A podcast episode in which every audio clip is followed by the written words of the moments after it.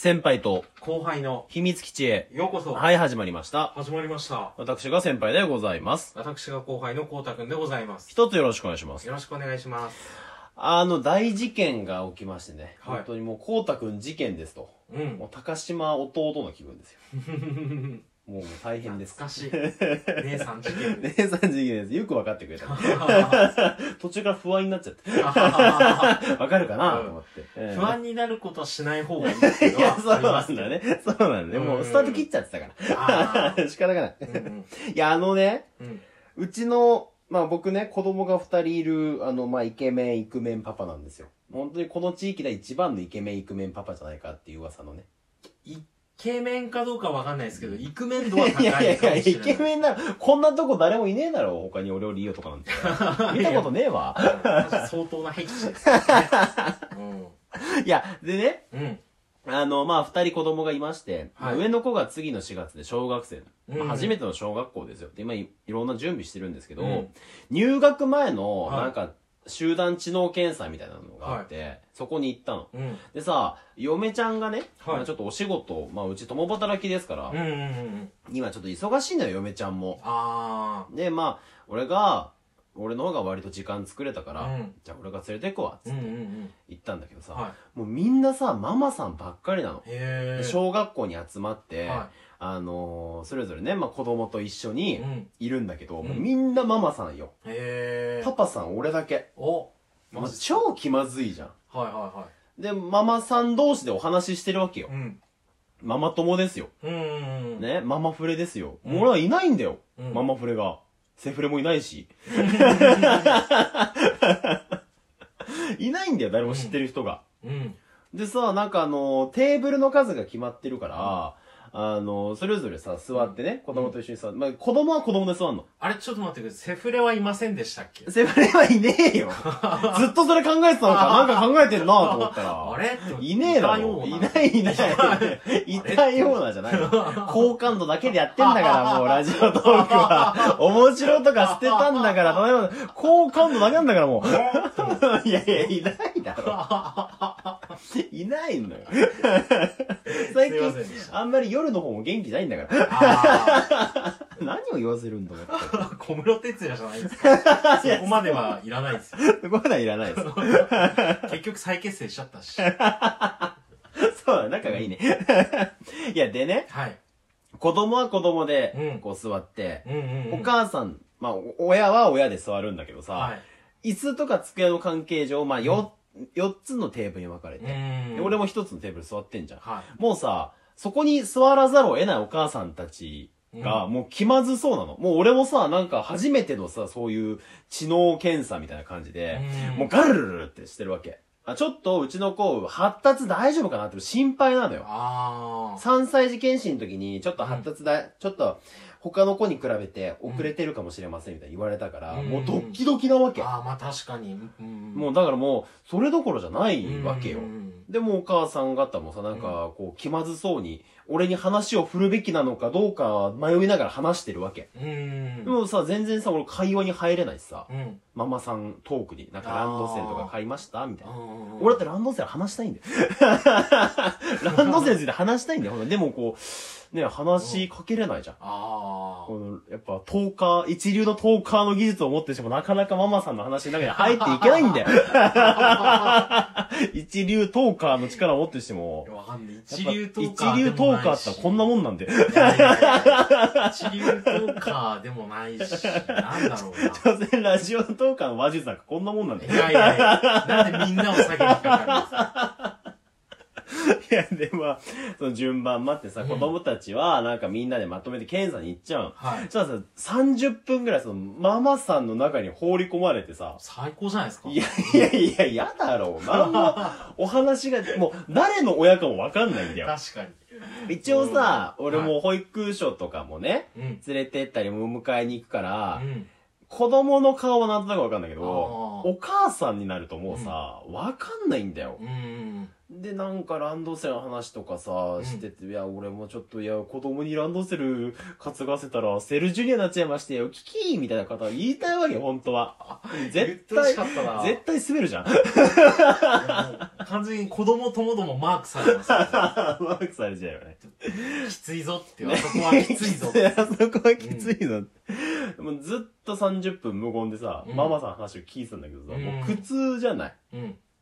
でさ、もう検査が終わってさ、今度個別の検査みたいなうんうんうんのが始まってさ、はあの、それぞれの教室でなんか今度言葉の検査みたいなのすんだよ。うんで、それもさ、あの、待たされるわけい。。うんまた、お母、その順番待ってるお母さんの列に変わって待ってるわけ。うんもうさ、俺を挟んでお話をしたいママさんがいるのよあー。気まずすぎるじゃん。確かに。いや、それ逆に、そいつらも気を使えた話いや、ですよ。そうなんだそんなにその、化け物感を出すなよっていう。もう田舎怖いと思って。うんダメなとこ出たな。ダメなとこ出たうんんいや、でね、ちょっとうんこっからがね、本題なんですよ。もうはいはい6分ぐらい話したんだけど。尺はもう半分しかないんだけど、こっからが本題。今枕だから。枕でかいな。枕でかかったん。でかいなもう、枕。すやすや寝れるようん。あのさ、でさ、二次検、あの、検査の結果が来たの。はそしたらさ、引っかかってんのえ？よ、うちの子。もう出ましたよ。もうがもう膝から崩れ落ちたよ、そい。の日。あで、二次検査をしてください、みたいな。まあその言葉の方は大丈夫です。ーうん。ただ、集団の、えー、なんかスクリーニング検査みたいなうーん。あるんだけど、はそっちで、なんかね、その合格点が何点って決まって。は9、8点からい。9う点。うんちの子が6点なのよ。7点ぐらい取ってほしかった。あー 7点ならなんとかなるけど、6点かと思って。あー。あと1点足らず。そまあ、あと2点足りないあ2のよ。点足りない。で、なんか、その、指導者のね、その、うん指示を出す人のことを、あの、話を聞いて、うん。えー、何をするべきか迷っちゃったりとかわからないところが多々見受けられたので、うもう一度受けてください、みたいな。いや、これさ、まあ、はいうちの子めちゃめちゃ早生まれなんだけどさ、うんうん。ちょっと危惧してた通りでさ。やっぱ発達の部分でやばいかもと思って。まあ、別にね、うんうん、これまあ難しい話でさ、今ちょっとライブとか昼やってさ、それ、そういうような話もしてさいろんなね、あのお子さんを抱えるお母さんとかも来てくれたりとかしてさ、おー、いいですね。うん、そうそう。いろいろ話もしたんだけど、うんまあ別にね、その、まあ二次検査でね、うんどういう感じになるかわかんないし、うんまだ例えばそれがね、えー発達障害とか、えーになるのかもわかんない。まだ全然何も出てないから。わかんない。まあそれが別に悪いわけじゃないじゃない。別に特別支援学級行ったとしても、まあそれでうちの子がそっちの方が健やかに過ごせるなら、まあそっちの方がいいんだろうなっていうのは思うんだけど、やっぱ親の気持ちとしてはう、んうん、そのままストレートに行ってほしかったなっていう気持ちもあるわけあーそよっ。か、正直なところ。いや、そうなのよ。で、なかなかほら、こういう話ってさ、できないじゃない。外に向けて。うんだからもう、これこそラジオトークで話そうと思って。確かにいいところですよね、いや、そうなんだよ。まあ、匿名だし。しね、基本的にはうん。ね。だからちょっとあの、今昼ね、ライブやってるんですけど、はい。そこでね、あの、発達障害と、うん。えー HSC について学ぶっていうね、先輩と学ぶ発達障害と HSC についてっていうのをやってるんですよ。はいはいは俺も、まあ、どうなるかわかんないけど、はい。やっぱ、ちょっと受け止める準備というか、あーまあ、した準備としはいて知識をね、ちょっとつけたいなと思って。ああ、なるほど。そうそう。だから、前向きでいいですね。そうそう、発達障害って診断されました、みたいな人も来てくれたりとかしてさ。ええいい、ああ、それいいというか、まあいろいろ話聞けて、そううんですね。うん。そういうので、ちょっとやっていこうと思ってうね。いやでもやっぱ実際ショックだけど、はまあ他のね、同じ年ぐらいのね、お子さん持ってる人もいると思うんだけど、うんまあ一緒にちょっと頑張っていきたいなと。ああ、そうですね。っていう前向き会ですよ。うわーめちゃくちゃいいじゃないですか。うんうんうん。いやでもね、その日すげえショックだった。あそうなんだよ。もう、やっぱ支援学級みたいなとこもね、あの、うん今の保育所の段階でもそのなんかね、あ。うん。あるのよ。発達の支援してくれるようなところ。うん。週に1回ぐらい行くの。ああ。それをこう連れてったりとかしてたんだけど、はいはい。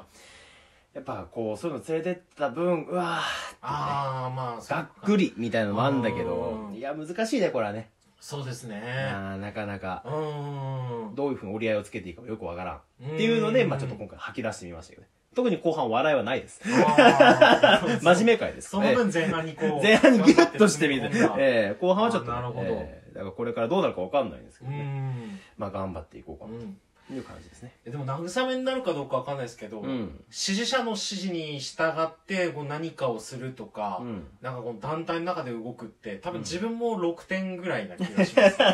いや、俺もあんま得意じゃなかったんだけど、あの、困惑して立ち止まってしまう時はよくあります。いうのがあるかうん、な。っていうふうにはなっちゃう。僕なってますけどね。なってますかうね。んだから、あの、前さ、HSC について話したじゃん。はいちょっとその、敏感な子供みたいな。うちの子多分そういう気質があるんだけど、あその勉強を今してんだけど、あ。はあなんか俺も、ちっちゃい時、うん多分その時って言葉なかったけど、うん HSC だったんだろうなと思うのよ。こういう症状があります、見ていくと。へだから、あ昔の俺もそうだったんだなまあ、昔はそういうのなかったから。うんうん。逆にそういう検査が今充実してるから、うん。まあそういうので見つけてもらえたのかもしれないしね。あ確かに昔なかったですよね、そういう検査って。なかったし、俺もなんか大人になってからそういうの分かるっていうじゃん。発達障害、大人の発達障害みたいな。実は自分は発達障害でしたうみたいな。そういうのが、まあ最近はちっちゃい時から分かるから、うんまあ、それに合わせて、ね、そういう教育もいろいろと変わってくれてるっていうのはありがたいんだろうけど。まあただやっぱ数字と文面突きつけられた時の気持ちとしてはちょっとがっかりはあるよね。いや、そうですよね。っていう複雑な乙女心の話でした。もう気分はママだか急にボケなくても、ママ気友分はたちに囲まれて、ら。もうママとしてやオってるセロのように、そうそうひっくり返っちゃってね そういう感じでやっていきたいと思いますんでね。はい。というわけで今日はこの辺りで。はい。さようならさよ。なら。